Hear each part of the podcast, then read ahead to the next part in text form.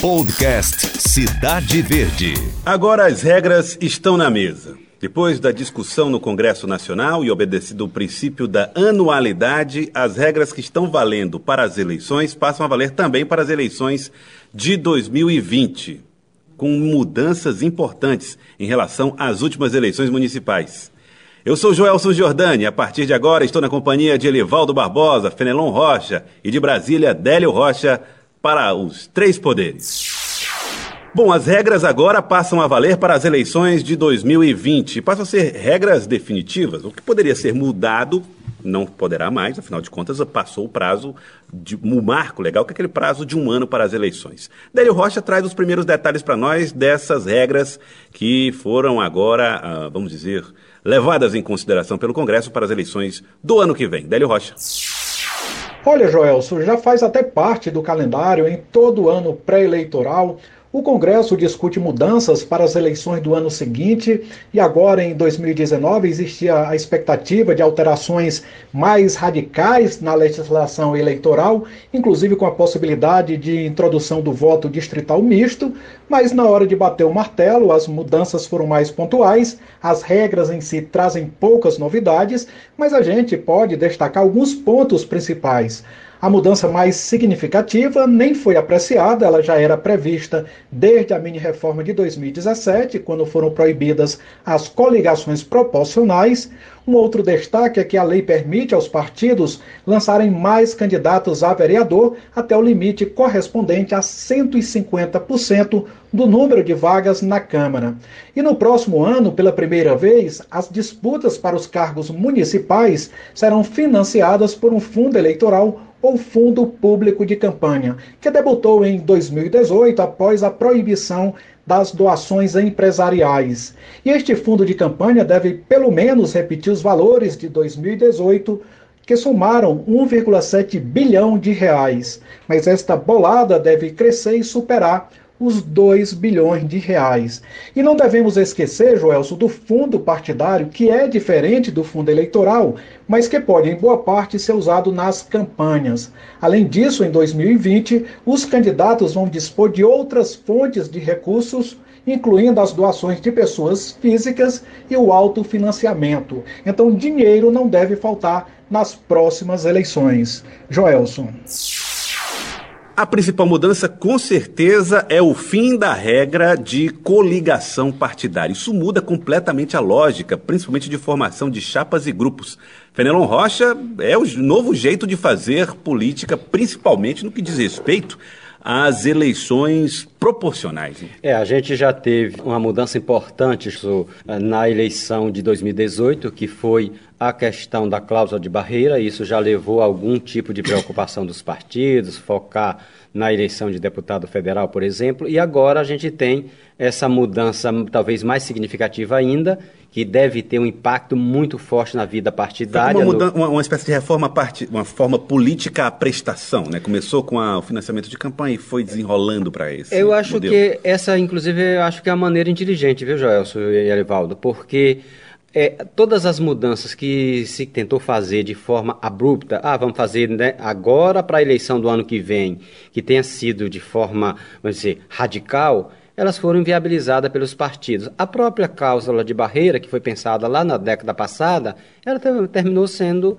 desmontada. Agora, na, naquela legislação aprovada em 2017, que já valeu para a eleição de 2018, ela criou uma graduação da cláusula de barreira. Ela já previa a introdução dessa cláusula que encerra, que proíbe as coligações proporcionais, que vai ser a grande mudança é, na eleição do ano que vem. Uma mudança gradual que gerou menos reação e, portanto, foi uma mudança possível. Elivaldo Barbosa, a gente já vê no cotidiano dos partidos, no cotidiano dos pré-candidatos, no cotidiano dos políticos, esse novo jeito imposto pela nova regra com os fins das coligações, Elivaldo? A coligação proporcional sempre foi um instrumento de sobrevivência partidária, mais do que propriamente uma aliança de interesses políticos e ideológicos por exemplo, um partido que tem uma pequena estrutura e tem um pequeno número de candidatos, se alia a um outro do mesmo estilo, do mesmo tamanho, até um pouco maior ou menor, em busca de garantir os espaços numa eleição de vereador, de deputado estadual ou de deputado federal, que são as três modalidades de eleições chamadas proporcionais. Agora não, é diferente. O partido, para garantir sobrevivência política com espaços nos parlamentos considerados essenciais à atuação partidária, ele, eles terão que caminhar sozinhos. Ou seja, um partido ali minúsculo, se ele não tiver a quantidade de candidatos, é, essa quantidade suficiente para garantir aquele limite mínimo de votos imposto pela legislação eleitoral, ele ficará fora, embora apresentando um ou outro candidato com excelente desempenho. Mas a soma das votos, dos votos poderá, ti, poderá tirar é, o partido da representação parlamentar. Portanto, essa será será a grande prova de sobrevivência partidária que já valerá para as eleições municipais de 2020. E eu, eu até acrescentaria, Elivaldo e Joelso, nessa mudança, primeiro, é uma mudança que reduz o personalismo, ela reduz aquela, a, aquela militância pontual, que o sujeito tinha a votação própria, uma sigla que ele botava debaixo do braço e daí partia para uma negociação em função dele e exclusivamente dele. Agora não. Agora todo mundo vai ter que pensar coletivamente. Não pode mais existir sozinho. E isso pode ser que a gente traga um fortalecimento de siglas e mais, e mais do que isso, uma certa coerência na vida dos partidos. A cláusula de desempenho, Fedelon, associada ao fim da coligação proporcional, essa aí já vai ser o suficiente, essa situação, para enxugar o quadro partidário. Sem então, dúvida. muitos partidos, aqui no Piauí mesmo nós temos essa situação, muitos partidos que tinham aí um ou dois só e sobreviviam às custas de coligações, esses partidos, a tendência deles é subir, ou então partir para uma reestruturação completa. É por isso que as legendas, Joel, buscam exatamente é, desenvolver campanhas de filiação filiação já agora. E não são campanhas assim simples, ah, vamos filiar qualquer. Não. Filiar lideranças com representatividade social para, quem sabe, essa representatividade se transforme em potencial eleitoral no pleito municipal do próximo ano. Bom, então, pelo que posso compreender, inclusive da percepção de vocês, é que os partidos vão buscar uma filiação maior, ou seja, vão buscar mais lideranças, mais nomes, vão correr atrás de filiados. Cada partido deve ter aí no máximo 44 candidatos. Né, no caso, de, no caso de, de Teresina. De Teresina. Porque, porque é uma vez e meia a representação da casa, da casa parlamentar. No caso de Teresina, a gente tem 29 cadeiras. A metade seria 14,5. Então há uma aproximação para cima. Então, 29 mais 15. Uhum. 44 candidaturas possíveis por partido. Tá muito bem. Então, você tem aqueles cidades menores com nove vereadores, né? É que compõem a Câmara, você tem um limite menor. 14. Para que é de 14 para filiações. aliás, é o teto, né? Você tem que ter no é, máximo no 14 máximo. candidatos é. para é, quem mas tem nove todo mundo, essa aqui é uma mudança importante, a que o, o Elivaldo fazia referência, todo mundo vai precisar ter uma, uma, uma chapa ampla. Porque se ele não, to, não tiver um, um somatório de votos na própria, no próprio partido, na própria chapa, ele não alcança o quociente eleitoral e, portanto, não, não atinge a meta de ter representantes na casa. Uhum. E o curioso dessa regra, Olivaldo, só para chamar a atenção para um, uma informação que o Olivaldo colocou, sublinhando e para trazer aqui é, com mais detalhes. Você tem, ao mesmo tempo que você tem um fortalecimento dos partidos com essa nova regra, ou seja, muita gente buscando liderança para fortalecer o seu partido, nós temos também o abandono de siglas. Verdade. Que é essa história dos desaparecimentos dos pequenos partidos, Elivaldo. Grandes lideranças estão deixando aqueles partidos que eles tinham ali meio que embaixo do braço para buscar uma, uma sigla que seja mais forte, que possa dar a ele a possibilidade de eleição. Siglas que não atingiram a cláusula de desempenho, ou seja, aquele desempenho mínimo no país na eleição de 2018, essas siglas já, já estão sumindo praticamente. Elas não estão, estão proibidas de atuar politicamente, mas perdem aí fundo partidário, tempo de rádio e TV, enfim. Agora, isso já deu uma enxugada na estrutura partidária. Agora, associado a isso, a, a tendência de parlamentares que ainda estão nesses partidos é exatamente se juntar outros, outras legendas. Então, vários pequenos partidos formam ali os grupos num determinado, numa determinada sigla para concorrer a espaços mais é, significativos no, nas câmaras municipais, no caso, que é a, o foco da eleição do próximo ano. Detalhe para um outro dado, hein? A gente está falando aqui de candidaturas proporcionais, ou seja, vereadores, eleição de vereadores, colocando como nessa estratégia o fortalecimento dos candidatos a vereadores, o número de candidatos a vereadores por partido, mas tem outro efeito que é o número de candidatos a prefeito, que deve aumentar em função também dessa exigência da, de que seja posto fim ou que seja colocado fim nas coligações partidárias. Né? É, como todo partido agora, né, a gente diz o seguinte, que aquela espécie de coligação que se formava às vésperas das convenções, ela na verdade vai se formar agora em março, que é quando está fechando o prazo de filiação partidária. E o que é que a gente vai ter como estratégia conjunta? Os partidos lançando ou procurando lançar candidatos a prefeito no sentido de ser um chamariz de voto também para a chapa proporcional.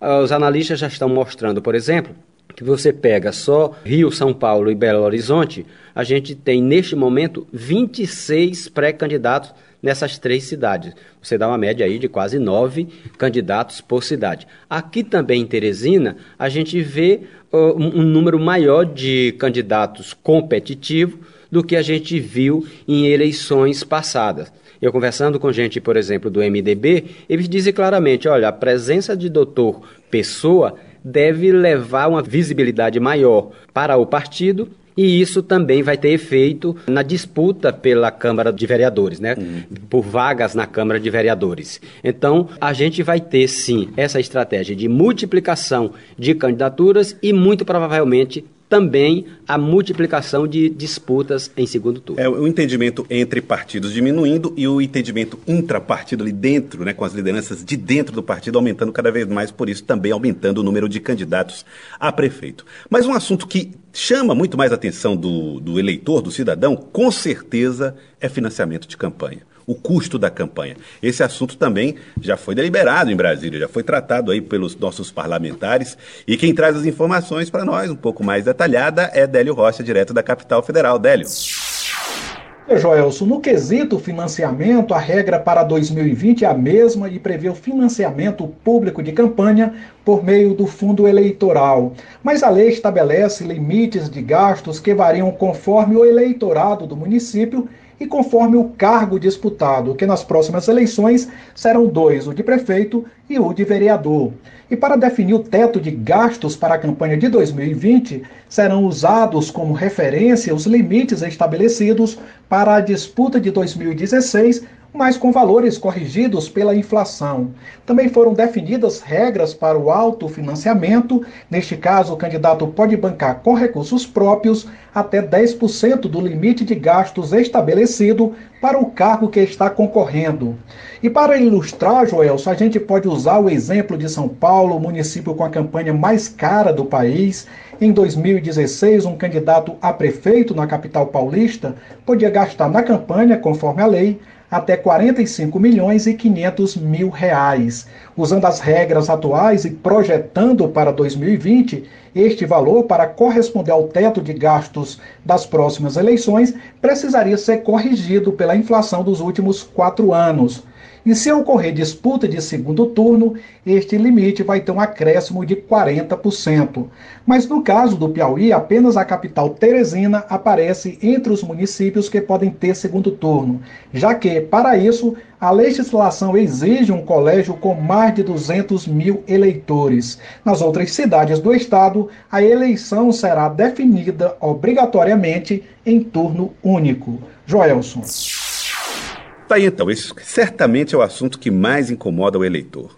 Como vai ser gasto o dinheiro? De onde vem o dinheiro para a campanha? De até que ponto a verba pública vai ser colocada para bancar essas candidaturas? Elivaldo Barbosa, o eleitor me parece que está muito, muito, muito mais atento, até pela forma como tem se tratado nos noticiários questões do uso do dinheiro público, muito mais atento para esse assunto. Né? Exatamente. A fiscalização tem sido muito grande, não só a social, manifestada por por pessoas diretamente envolvidas nos pleitos, os adversários que estão ali na disputa, como também pela sociedade de um modo geral e, claro, pelos órgãos responsáveis, como o Ministério Público Eleitoral, a própria Justiça Eleitoral, quando acionada. E com o fim do financiamento privado, isso tornou o pleito ainda, de certa forma, mais transparente. E a limitação dos gastos de campanha tem sido hoje um diferencial. Isso foi muito marcante na eleição de 2018 e a tendência é de ser mais ainda decisivo para as estratégias eleitorais. O recurso é menor e mais controlado. É assim que os partidos devem se comportar, os candidatos também nas eleições. Há uma, uma reclamação, mas também há um comedimento, porque agora mesmo lá na, na, no Congresso Nacional foi estabelecido que o teto de gastos vai ser, o orçamento, melhor dizendo, é equiparado ao orçamento da última eleição, mesmo sendo uma eleição federal muito mais dispersa, com muito mais candidatos em relação a 2018. O certo é que o financiamento público, o financiamento com orçamento dos municípios, olha, dos partidos, direto para os partidos, esse controle é maior e vai exigir uma, uma estratégia quase que diferenciada. Se o político vai se preocupar com a, estratégia política eleitoral, ele também terá que ter um olhar muito cuidado, cuidadoso orçamento, com né? o orçamento da campanha. Agora, é, é, e é, é, curioso, o, valor é o mesmo da, que foi estabelecido né, para as eleições passadas. O número de candidatos aumentou. De onde é que vem essa diferença, hein, Fenelon Rocha? Isso vai ser um problema para os partidos e para candidatos. A gente tem realmente duas preocupações dentro dos partidos. A primeira é esse gasto do fundo. O fundo eleitoral, que em 2018 foi de 1 bilhão e 700 milhões, deve se repetir muito próximo disso, pode ficar um pouco maior, o valor Correção final. Inflação, é, o, assim. valor final só vai ser definido na votação do orçamento em dezembro, mas deve ficar por aí um pouco mais do que isso. E a, além disso, tem a possibilidade, o limite de gasto. Esse limite de gasto, quando se você somar tudo, dá mais do que o fundo partidário. Por quê? Porque você também tem a possibilidade de outras fontes. Um candidato tem um, uma possibilidade de autofinanciamento, Mas com, tem, limite. com limites, ele tem a possibilidade de receber doações pessoas também, físicas. pessoas físicas também com limites. Não é a tradição brasileira de pessoa física doar, mas deve algum ou outro receber algum tipo de doação. E essa conta é que deve definir o valor final das campanhas. Sempre lembrando que desde 2018 a gente tem uma dotação específica para as candidaturas femininas. Ah, tem que lembrar isso, é sempre bom lembrar. Inclusive tem um limite, né? aliás, tem uma cota para ser estabelecida. É a cota de gênero para a quantidade de candidaturas e também para o orçamento. Orçamento. 30% das candidaturas devem ser de mulheres, porque antes era o seguinte: se você recua há 20 anos, quando começou essa história de cota, era o número, o, o, 100 vagas. Você poderia colocar 70 homens e nenhuma mulher. Então os homens ocupavam 70%. 70%. Agora não. É 30% do número de candidaturas apresentadas. Ah, pode apresentar 50, mas só apresentou. Ou pode apresentar 100, mas só apresentou 50. Dessas 50, 15 tem que ser mulheres. E o Ministério Público não tem negligenciado nessas investigações. Não, criou né? agora uma jurisprudência aí que deve deixar os partidos com os olhos bem abertos, que foi o caso aqui dos vereadores Valença, né? As candidaturas laranja, né? candidatura só para constar, com desempenho eleitoral pífio, insignificante, isso pode complicar bastante a vida dos partidos. Então, a presença da mulher, essa cota feminina, não só no aspecto orçamentário, mas também no aspecto político, será muito rigorosa, também eu imagino, na eleição de municipal do próximo ano. E vamos lembrar que o Ministério Público não está observando só as filiações, está observando também se essas candidaturas event eventualmente são ou não verdadeiras se elas tiveram votação, se houve trabalho de militância, se houve campanha. Que às vezes coloca ali só para constar. constar né? E o Ministério Público está indo em cima, no pós-eleitoral, né? Isso. Não é a gente, como lembrou bem o Elivaldo, a gente teve essa punição em Valença, no pós-eleitoral, que levou ao cancelamento de uma chapa inteira. E os vereadores perderam o mandato. Então, essa vigilância tende a ser mais forte, apesar de ter tido um esforço, uma vontade dentro do Congresso de, vamos dizer assim, afrouxar essa vigilância, mas a vigilância permanece, inclusive com a obrigatoriedade de prestação de contas ao longo da campanha. Então, esse rigor com, a, com o gasto ela é, é, é muito importante. Tá, então, regras rigorosas. As regras estão postas, obedecendo ao princípio de anualidade, como falamos aqui. O, o, eleitor agora já sabe qual será a regra que vai reger as eleições do ano de 2020. Regras rígidas, tanto no financiamento quanto na formação das chapas, dos grupos, dos partidos, o fim das coligações partidárias. Um novo jeito de ir às urnas em 2022. Tema desse nosso primeiro episódio. Quero agradecer a vocês, Elivaldo Barbosa, Fenelon Rocha. Grande abraço. E nós, fiquem atentos, hein? Próxima semana, mais episódio aqui do nosso Três Poderes. Podcast Cidade Verde.